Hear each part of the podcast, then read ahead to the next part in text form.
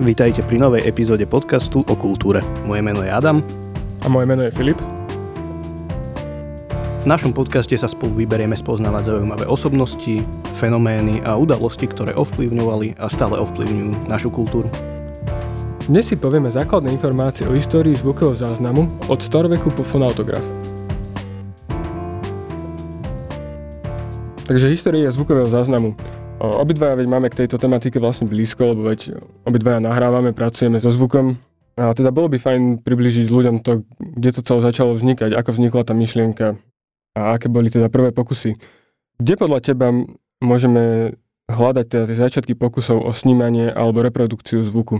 Áno, takže snaha ľudstva nejako zachytiť alebo reprodukovať zvuky, tá fascinácia týmto je v nás už od nepamäti za najstarší taký pokus alebo imitáciu ľudského hlasu, ktorému som sa dopátral, môžeme považovať Memnonov kolos.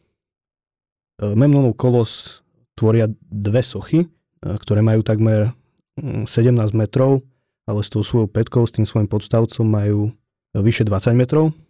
Nachádzajú sa v takom komplexe viacerých egyptských svoch. Sú to vlastne sochy egyptského faraóna Amenhotepa III ktorý v Egypte vládol okolo roku 1400 pred našim letopočtom. Tento Amenhotep, okrem toho, že podľa všetkého bol výborný vladár, bol tiež skvelý staviteľ a založil mesto Luxor, ktoré, nazývané, ktoré je nazývané egyptské Téby. A pri tomto meste stojí už spomínaný komplex Svoch, kde sa nachádza Memnonov kolos. Ale prečo teda hovorím o nejakých starých egyptských sochách e, v tomto kontexte? Je to kvôli legende, ktorou sú opradené. E, takže podľa tejto legendy mala pri východe slnka severná socha vydávať akýsi zvuk, ktorý mal byť Memnonovým pozdravom jeho matke, bohyni úsvitu, ktorá sa volala Eos. O tom, že ide viac ako iba o nejakú povesť, svedčí takmer vyše 100 epigramov, ktoré sú napísané na teda základne alebo petke tej sochy a zanechali ich tam všelijakí slávni významní cestovatelia. V roku 7 nášho letopočtu navštívil túto sochu Strabon, významný grécky filozof, historik a geograf. Avšak o hlase tejto sochy alebo o zvuku, ktorá mala táto socha vydávať, píše pomerne opatrne a nazýva ho iba e, akýmsi hlukom. Treba poznamenať, že v roku 27 pred našim letopočtom, čiže predtým, ako tam prišiel Strabon, bolo obrovské zemetrasenie, ktoré poškodilo niekoľko iných soch v komplexe a dokonca aj zničilo niektoré. Takže či táto socha už vtedy fungovala tak, ako mala, je otázne. Ale medzi ďalšie významné osobnosti, ktoré sú na soche podpísané, patrí napríklad cisár Hadrian alebo Titus Petronius Seductus. A teda je dokázané, že naozaj tá socha vydáva nejaký zvuk? Dnes tie sochy ešte stále stoja, a moderné výkopávky, ktoré tam boli realizované, archeologické výskumy odhalili, že teda v tej severnej soche, konkrétne v jej hlave, e, sa nachádza miestnosť, ktorá podľa všetkého slúžila na nejaké akustické zosilnenie. Uh-huh. Avšak podľa mňa je to, aspoň ja sa domnievam, že to mohlo byť tak, ako napríklad keď máš pootvorenú vetračku a fúka vietor, tak občas ti to vydá nejaký zvuk. Áno, áno, áno. Možno to bol podobný princíp v tejto sochy, alebo v tej jej hlave bol nejaký človek, ktorý proste rozprával. Pískal. Pískal, hej. Mm, ale tak, aby som sa vrátil k tým osobnostiam, ktoré sú tam podpísané, Niektorí od, o zvuku, ktorý vydávala táto socha, o ňom hovoria, že bol podobný roztrhnutiu lírovej alebo harfovej struny. Vieme, že egyptiania boli dosť zaťažení na harfy, veď oni vytvárali aj tie súbory a hlúposti rôzne. Ale neexistuje bohužiaľ žiadny dôkaz, že, že táto socha by reálne rozprávala alebo spievala. Sochu sa snažil obnoviť Septimus Severus, ale nepodarilo sa mu to, takže dnes sa tento kolos dá navštíviť, bohužiaľ už tieto svoje zázračné schopnosti reči alebo spievania alebo zvuku strátil úplne. Sú tam nejaké dôvody myslieť si, že naozaj to socha mohla niečo takéto robiť? Niečo takéto mohla dokázať, vydávať nejaký zvuk? Že tá jej hlava, tá miestnosť tej hlave dáva také nejaké možné podmienky preto, aby vznikol nejaký zvuk. Áno, jedna vec je tá miestnosť v hlave, ktorá mala mať nejaké akustické vlastnosti. Ďalším dôvodom sú tie už spomínané nápisy na soche. No, no, no to vlastne dokladá to, že socha nejaký zvuk určite vydával v minulosti. E, ďalší zaujímavý príbeh nejakom historickom vývine alebo v kontexte tohto je príbeh, ktorý rozpráva Sir Robert Hart, ktorý bol taký cestovateľ a značnú časť svojho života strávil v Číne. Alebo Sir Hart rozpráva, že raz sedel s, s guvernérom Pekingu na nejakej večeri a tento guvernér mu rozprával o starej čínskej knihe, ktorá mala byť staršia ako 2000 rokov. A v tejto knihe je príbeh o čarovnej zázračnej hovoriacej skrinke. Ide o to, že istý čínsky princ si dopisoval so svojím drahým priateľom, ale vtedy bolo nebezpečné posielať listy, tak sa snažili vymyslieť nejakú alternatívu tejto korešpondencie, tak vytvorili skrinku. Princ skrinku otvoril, začal do nej rozprávať nejaký ten svoj odkaz tomu svojmu priateľovi, potom ju zapečatil a poslom ju poslal teda adresátovi. Tento jeho priateľ skrinku nejakým spôsobom otvoril a počul z nej princov hlas. Čiže Číňania možno už niekoľko storočí pred Kristom vytvorili niečo, čo sa nám podarilo až... nie, nie, tak, nie tak dávno. v podstate nie tak dávno, áno. A, ale teda je to ničím podložené, že niečo také existovalo. Je to len teda z, z knihy, kde by to mohol byť kvázi ako nejaký príbeh. Hej, príbeh v nejakej knihe. Ale... ale... Ale vlastne už len to, že aké je to, z aké je to doby, aké je to napísané, spôsobom, vlastne akým to reálne viac menej funguje, že nejakému objektu rozprávaš a potom že chceš niečo reprodukovať, tak... Hej, presne, už len to, vtedy o tom takto rozprávali, rozmýšľali, je taká, že hm, možno na tom niečo pravdy bude. No, že asi sa tým naozaj nejako zaoberali, ale teda asi sa nenazvieme tú pravdu. Bohužiaľ, už asi nie. A, a potom čo sa dialo počas nasledujúcich storočí? No, potom to bolo celkom bledé. Môžeme zaznamenať e, počas tých nasledujúcich storočí niekoľko všelijakých vynálezov s úvodzovkami, ktoré mali byť e, schopné nejako reprodukovať zvuk alebo zachytávať. Za tým zdrojom zvuku však väčšinou, no väčšinou to bolo celé vyvolané podvodom. Buď bol priamo v tom prístroji nejaký človek, ktorý rozprával, podobne ako som spomínal ten Memnonov kolo, že možno tiež pracoval na takomto princípe, alebo človek rozprával cez nejakú sústavu trubíc, alebo bol niekde skrytý a ozvenou rozprával. Čiže to boli viac menej podvody. Za, za zmienku však stojí príbeh Rogera Bacona, františkanského mníka, ktorý v 13. storočí mal zostrojiť bronzovú hovoriacu hlavu. Tento príbeh má veľa rôznych znení, ale všetky tieto príbehy alebo všetky tieto alternatívy toho príbehu sa spojujú v dvoch bodoch. Že Roger Bacon vážne skonštruoval nejakú hovoriacu hlavu a že bol následne odsudený ako prívrženec satana. No tak, takže to vlastne znamená, že asi niečo na tom muselo byť, že nejako muselo fungovať, keď ho za to odsudili. Keď zakročila církev. hey, no, táto hlava mala povedať dve slova a potom upadnúť do úplného ticha. Tie dve slova podľa všetkého mali byť time is. No a Bacon si to potom odskákal. Odrezali mu hlavu? To hádam nie. Že bronzová hovoriaca hlava, za ktorú odobrali hlavu inému človeku, vynálezcovi. Kde vieme teda nájsť reálne vynálezy, ktoré nie sú len opradené nejakými legendami a mýtmi? No za prvý taký prístroj sa dá považovať hlasový automat e, Jozefa Fabera, ktorý bol zostrojený niekedy v polovici 17. storočia. Faber tento svoj vynález e, nazval eufónia a bola skonštruovaná podľa ľudských anatomických línií a je to veľmi zvláštny, veľmi znepokojivý vynález. Ak poslucháči majú záujem, iba odporúčam eh, si ho vyhľadať a pozrieť, pretože to bola obrovská hm, ocelová konštrukcia, ktorá mala masku ženy a táto maska mala funkčné pery vyrobené z gumy, mala jazyk, gumové podnebie, eh, pohyblivú spodnú čelusť, mala oči, vlasy, hm, proste všetko plúca zastupovala klaviatúra, ktorá bola v kufri a z tejto klaviatúry bol vzduch tlačený trubicami v podstate do v úvodzovkách hrdla tejto eufónie. Tu dopadal tento tlačený vzduch na niečo ako, ako trstinový plátok, niečo podobné ako dnes môžeme nájsť na klarinete alebo, alebo saxofóne a tak ďalej. Uh-huh. A odtiaľ to išiel do e, rezonátora a následne v podstate vychádzal ústami hm, tejto eufónie. E, celý prístroj sa ovládal teda už spomínanou klaviatúrou a 17 obrovskými pákami, aby to bolo ešte čudnejšie.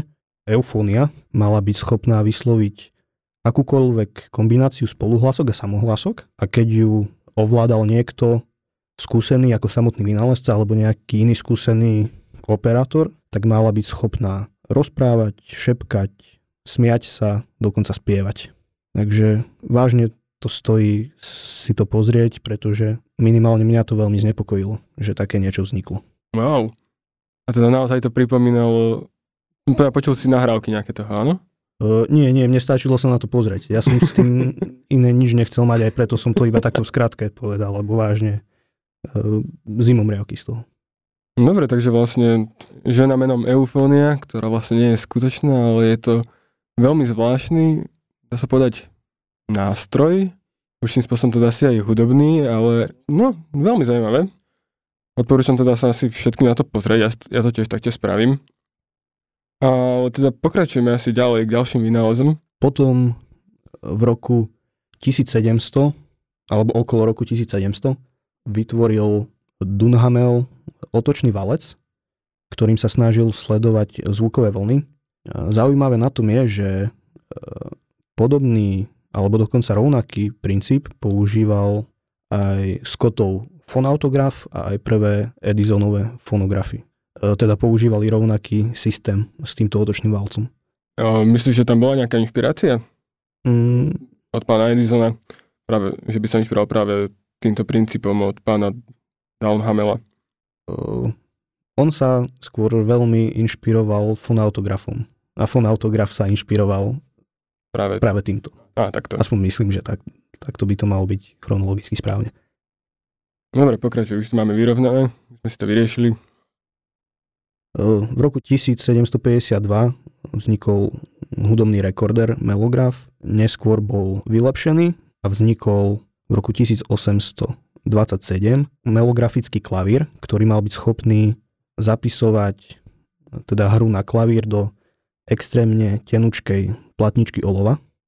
Následne okolo roku 1856 vzniklo podobné zariadenie na záznam hry na klavír, ktoré fungovalo na princípe stlačenej ihlice alebo nejakého železného stlačeného hrotu a kúsku papiera, ktorý bol potretý sadzami.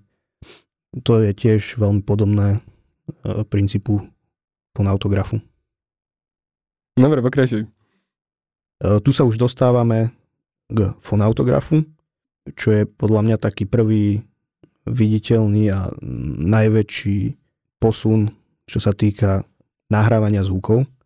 V 50. rokoch 19. storočia ho vytvoril Edward Leon Scott de Martinville. Mm-hmm. Patentovať si to konkrétne dal v roku 1857 a teda tento prístroj, fonautograf, ako prvý nejakým spôsobom dokázal zaznamenávať zvuk. Scott navrhol fonautograf e, pre iba zaznamenávanie zvukových vibrácií na papier alebo sklo, ktoré bolo zadimené sadzami. Čiže pracoval podobne ako, ako seismograf, e, ktorý zaznamenáva zemetrasenia, alebo na rovnakom veľmi podobnom princípe. Tak, takže ne, nedalo sa ten zvuk reprodukovať? E, nedalo, bohužiaľ. Fonautograf bol navrhnutý iba na zaznamenávanie zvukov, nie na ich prehrávanie. Dobre. Je však pravda, že takto bol navrhnutý a za takýmto účelom sa aj zostrojil, pretože Nahrávky vytvorené pomocou fonautografu boli na akademické účely, na skúmanie zvuku, na štúdium zvukových vln, nie na počúvanie. Jeden audiohistorik to tak pekne povedal, bohužiaľ si nespomeniem na jeho meno, ale skúsim parafrazovať. Nikdy nikoho nenapadlo tieto e, zvukové záznamy, ktoré boli vyhotovené pomocou fonografu, fonautografu, pardon, vrátiť späť do vzduchu. Nikdy to nikoho nenapadlo, žiadneho človeka na Zemi, nie len skota. Pretože vtedy to nebolo ničím zaujímavé. To si teraz nevieme ani predstaviť v dnešnej dobe, keď vyťahneš z vrecka vec, čo tam nosíš celý deň a nahráš si niečo, pustíš si to. Mm-hmm. Idea tohto sa vlastne začala rozvíjať až v roku 1877, keď bol navrhnutý a vyhotovený prvý fonograf. Ale ak sa nemýlim, tak už sa podarilo zreprodukovať, nie je tomu tak dávno, aj tieto nahrávky z fonautografu. Tieto nahrávky už teraz sa dajú reprodukovať, ale vtedy na to nebola technológia. Vtedy technológia dovolovala iba zaznamenať ten zvuk, nahrať ho. Áno, áno, rozumiem, že to nebolo určené na reprodukovanie, len ak sa nemýlim teda, tak prišli po rokoch na to, ako zreprodukovať aj tento zaznamenaný zvuk. Áno, teraz si tieto veci dokonca dokážeme aj vypočuť. Budeme o tom aj rozprávať a myslím, že sme dnes už natoľko technicky schopní, že vám to dokážeme aj pustiť. Takže fonautograf bol teda navrhnutý iba na zaznamenávanie zvukov. A teda z čoho sa fonautograf skladal? Ako fungoval? Fonautograf sa skladal z nejakého kuželovitého lieviku, ktorý slúžil na zachytávanie zvukových vibrácií na ich zosilnenie.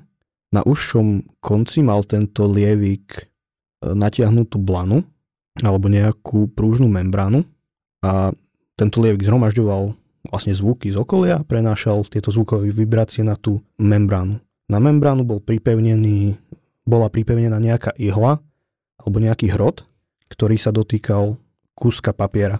Papier bol pripevnený už na spomínanom otočnom valci, ktorý sme spomínali a tento papier bol zadimený sadzami.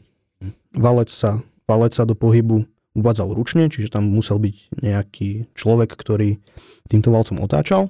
A princíp veľmi jednoduchý, keď sa tá membrána vybudila nejakým zvukom, tento zvuk rozpohyboval membránu, tá rozpohybovala tú ihlu a keď sa začal otáčať ten valec, tak ihla robila pohyby a ako keby vyrývala čiaru do tých sadzí, ktoré boli na papieri. Čiže takto podstate sa dali vizuálne sledovať zvukové vlny. Wow, dobre, zaujímavé. Celkom ma fascinuje to, ako ďaleko sme od toho fonautografu došli akože k tejto dnešnej dobe. Keď si zoberieš, že tedy nahral chlap niečo len pre tie akademické účely, a vlastne musel potom prísť niekto, kto, kto prišiel na to, ako to zreprodukovať a teraz si to je stiahnuť ako MP3 niekde z YouTube, vieš. Áno, te, teraz, teraz sa to zdá už až také primitívne, že, že takéto niečo malo taký veľký dopad. Na... No jasné. A teda ten pán Scott nahrával zvuky teda pre tie akademické účely, ako sme spomínali, mm-hmm. ale ako vznikali tie prvé nahrávky a čo vlastne nahrával O aké zvuky mu išlo, ktoré chcel zachytiť? Ja som bol veľmi prekvapený, pretože keď si predstavím akademické účely, hej, tak som čakal samohlásky, spoluhlásky nahrané, alebo... Mne napadlo napríklad tóny, že na, na gitare zahrať. Intervaly tónov, výška tónu, hej, presne podobné veci. Bol som ešte viacej prekvapený, keď som zistil, že Scott pomocou fonautografu nahrával okrem týchto vecí aj napríklad spev, všelijaké recitácie, dramatické, hovorené slovo, stupnice, dokonca melódie na gitare, na, na kornete a tak ďalej. Jeden z jeho cieľov je hm, tak retoricky položil, alebo tak básnickú otázku položil v liste, ktorý písal prezidentovi v roku 1857. Bude možné zachovať pre budúcu generáciu niektoré črty dikcie jedného z významných hercov alebo iných veľkých umelcov, ktorí zomrú bez toho, aby za sebou zanechali čo i len najslabšiu stopu svojho génia. Čiže myslel aj na toto, myslel aj na kultúru, dajme tomu, alebo odkaz pre ďalšie generácie. No keby to dedičstvo, ktoré... Presne. No proste pre budúce generácie, ako si povedal. Po mnoho rokov sa špekulácie o Scottových nahrávkach sústredili na jednu takú bajku alebo takú legendu, že v roku 1863 navštívil Bielý dom a zachytil hlas Abrahama Lincolna. Táto legenda má ďalej také pokračovanie, že e, Edison pri neúspešnom pokuse o reprodukciu tohto záznamu Lincolnovho hlasu tento záznam zničil. Avšak podľa toho, čo viem, to vyzerá byť iba ako legenda, pretože nikde nemáme nejaký dôkaz, že Scott čo len navštívil Bielý dom alebo dokonca prezidenta Lincolna. Tak je to asi vec, ktorú ťažko dokázať. Neviem, či sa o takých veciach niekde vedú záznamy. Áno, no, zatiaľ to podľa všetkého vyzerá iba na nejakú legendu, ale Jasno. nikdy nehovor nikdy. Možno to naozaj Edison pokašľal. Avšak čo vieme dokázať, na čo dôkazy sú, že Scott zanechal pomerne e, veľké dedičstvo alebo značné množstvo zvukových záznamov, ktoré sa dajú dohľadať v rôznych francúzskych archívoch. Takže tie jeho nahrávky sú, dajú sa dohľadať, dokonca už máme technológiu a ich reprodukcie, takže sa dajú aj vypočuť. Takže keď si to zadáte do YouTube, tak nájdete. A teda tak, e, čo boli tie jeho prvé a teda tie podstatné nahrávky, alebo teda záznamy? Úplne prvé nahrávky, ktoré vieme dohľadať pomocou fonautografu, boli nahrávky zvuku gitary a reči. Bohužiaľ sa nedá presne určiť dátum ani rok, kedy boli tieto nahrávky nahraté, pretože si na začiatku bohužiaľ neviedol až také presné poznámky. Ale tieto jeho úplne prvé nahrávky e, môžeme zaradiť na koniec roku 1853 a začiatok roku 1854. E, bohužiaľ, tieto nahrávky zvuku gitary a zvuku reči sú dlhé iba fakt, že zlomok sekundy. Niečo ako lusknutie prstu. Aj vieš prečo? E, ešte nebola taká technológia a musíme si uvedomiť, že tento prístroj bol ovládaný ručne, že niekto musel ten valec udržiavať v nejakej rovnomernej rýchlosti, aby, aby sa niečo vôbec nahralo. Takže tam boli technologické problémy. Takže potom on vytvoril nejaký lepší model? Áno, áno on, to, on, to stále, on to stále vylepšoval. Dokonca znovu v tom liste prezidentovi, ktoré, ktorý sme už spomínali, tento list napísal 26. januára 1857 a tam hovorí prezidentovi, že za pár dní budem mať tú čest vám predstaviť nejaké lepšie výsledky. Čiže od roku 1853 alebo 1854 až do roku 1857 nedokázal spraviť lepšie nahrávky ako práve tieto, ktoré mali iba zlomok sekundy. Takže už len tu si môžeme predstaviť, aké bolo ťažké niečo, niečo spraviť. Tak a teraz myslím, že si to môžeme pustiť. Pustím to viacejkrát po sebe, pretože by vám zlomok sekundy bol asi na nič. Nahrávka zvuku gitary.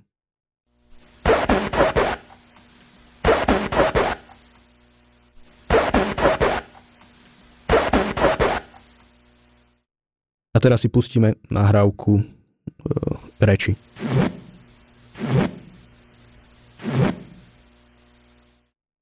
Tak, takže toto boli úplne prvé zachytené zvuky.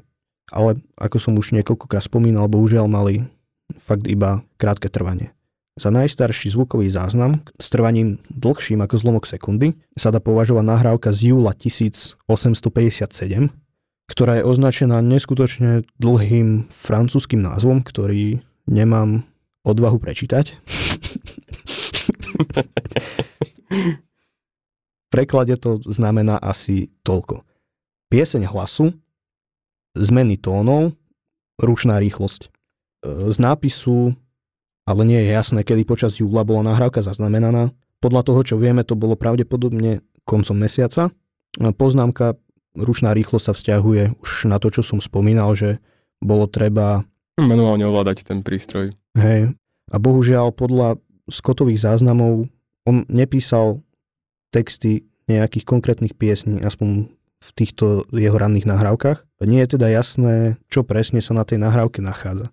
Vieme, že je to nejaký spev, bohužiaľ tá zvuková kvalita je tak zlá, že nevieme, či je to spev nejakej piesne, alebo či je to iba nejaká vokálna stupnica, alebo niečo podobné. Mm-hmm. Veď posúďte sami.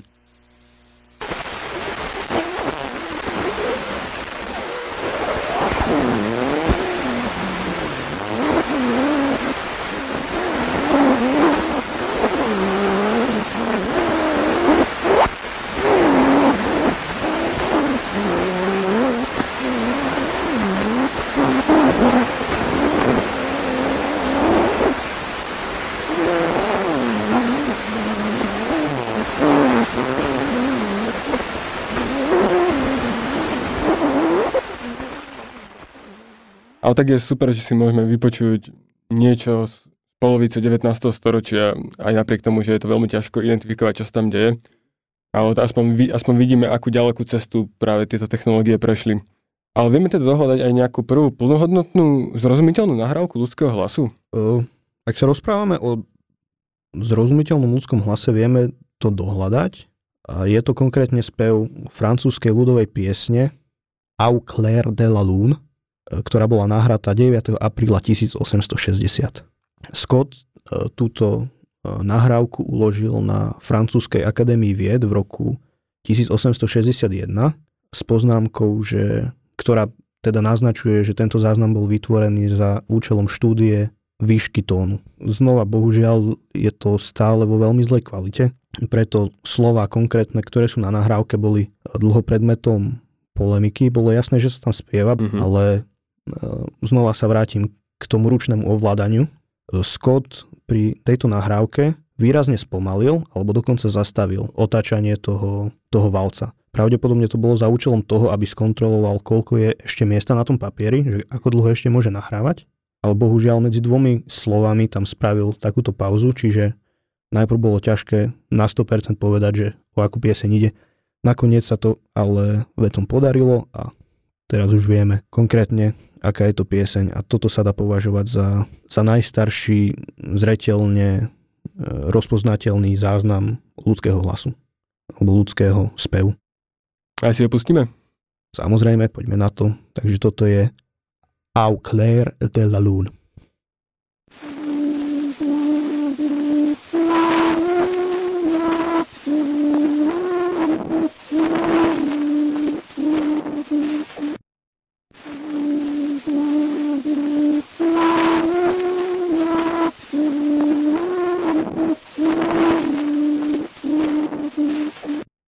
Je teda počuť na tejto nahrávke, že naozaj ten fonautograf prešiel nejakými zmenami, nejakými vylepšeniami, čo sa týka spodrúk samotného Scotta. A vznikli aj potom nejaké ďalšie, ďalšie vylepšenia, či už nejakých možno následovníkov, ktorí mali záujem sa práve venovať tomuto nahrávaniu zvukov alebo z jeho strany. Uh, áno, Scott pomocou jedného uznávaného nemeckého fyzika a akustika Rudolfa Keniga uh, vytvoril ďalších niekoľko návrhov vylepšených svojho vynálezu, ktoré teda zlepšili schopnosť záznamu zvuku. Veľmi zaujímavé je však vylepšenie fonautografu Alexandrom Grahamom Bellom, ktorý ho vylepšil v roku 1874 a tento svoj vynález nazval ušný fonautograf, ktorý namiesto tej membrány, ktorá bola použitá u Scotta, používal ľudské ucho. Scott rozmýšľal podobne pri svojich experimentoch sa tiež snažil o niečo podobné, ale on používal rôzne iné prírodné materiály, ktorými sa snažil čo najviac priblížiť vlastnostiam ucha a všetkým tým kostičkám a podobným veciam, čo sú v uchu. Chropálkam, tak. Hej, hej, presne. Ale Bell to posunul na inú úroveň a použil skutočné ľudské ucho. Akože naozaj kus lepky. Kus morbidné, ale veda aj takéto veci niekedy vyžaduje. Samozrejme, samozrejme. Takže fungovalo to úplne v podstate tak isto ako, ako normálny fonautograf. E, vibrácie týchto zvukových vln smerovali už znova do toho lieviku. Na konci tohto lieviku nebolo, nebola membrána, bol tam samotný zvukovod e, ucha. A ihla bola pripojená ku tým malým kostičkám. Keď sa ucho vybudilo, tieto kostičky začali vibrovať a vibrácie sa v tomto prípade prenášali na pohyblivú sklenenú dosku, ktorá bola znova sadíme sádzami. E, toto vylepšenie, ktoré Alexander Graham Bell spravil, bolo potrebné pre výskum alebo, alebo nejaký projekt jeho otca, ktorý sa nazýval Visible Speech, na ktorom Bell so svojím otcom spolupracovali. Išlo vlastne o to, že Bellov otec sa snažil použiť rôzne vizuálne pomôcky, aby pomohol nepočujúcim ľuďom znovu rozprávať bol presvedčený, že teda nejaký prístroj, ktorý dokáže zvuk, hlas aj slova preniesť do nejakého vizuálu, im dokáže pomôcť. V podstate tento jeho projekt fungoval asi tak. Normálny, zdravý človek niečo povedal do tohoto ušného fonautografu a na tej sklenenej platničke vyšiel výsledok napríklad slova ahoj. A teda nepočujúci pacient sa mal snažiť tiež rozprávať do tohto prístroja a svoje výsledky vizuálne toho zvuku, ktorý vydal, porovnávať s výsledkami zdravého človeka. Aj vieš, ako to aspoň vyzeralo, že keď niekto teda rozprával, že ako vyzeralo to, čo bolo na tej doštičke. Áno, akože nedá sa to porovnávať s dnešnými modernými vecami, napríklad keď nahrávame, ako napríklad teraz my dvaja do mikrofónov a v programe nám to ukáže peknú zvukovú krivku. Bola to v podstate iba taká krivulaká čiara. A takže, takže vlastne iba podľa tej čiary sa snažili tí nepočujúci ľudia napodobňovať teda ten hlas. No, teda určite, určite veľmi zaujímavý nápad, ale teda veď fonautograf bol aj vďaka takýmto veciam veľmi vý, významný pre vedu. Dosiahol aj nejaký komerčný úspech? Fonautograf komerčný úspech nikdy nedosiahol. Do komercie sa dostáva až v podstate jeho vylepšením a vznikom fonografu, ale tak fonautograf sa ani nemal nejako komerčne presadiť, bol určený na bádanie. Podľa mňa túto úlohu nielenže splnil, ale navyše aj podnietil iných ďalších vynálezcov, vzbudil záujem o štúdium zvuku. Toto viedlo teda napríklad k vynálezu už niekoľkokrát spomínaného fonografu, gramofónu, mikrofónu a v podstate všetkých ďalších zariadení, ktoré snímajú, reprodukujú zvuk. Jasne, rozumiem. Uh, máš ešte niečo, čo by si k tej, tejto tematike doplnil? Áno, bohužiaľ, niečo také smutné. Na Scottovú prácu sa zabudlo na viac ako storočie. Za otca zvukového záznamu bol až donedávna teda považovaný Edison so svojím fonografom a so svojimi nahrávkami, ktoré týmto fonografom zostrojil. To sa zmenilo, keď Pomerne nedávno, v roku 2008, vyšiel v New York Times článok o tom, že vedci našli novú, najstaršiu zrozumiteľnú nahrávku ľudského hlasu. Konkrétne to bola nahrávka, ktorú sme už mali možnosť aj počuť. Audela Lun z roku 1860. A teda vedci dokázali záznam spracovať, dokázali ho rekreovať. V roku 2008 takto znova vlastne podnietil záujem o Scottov vynález a konečne sa mu v podstate dostalo uznania, ktoré si pravdepodobne aj zaslúži.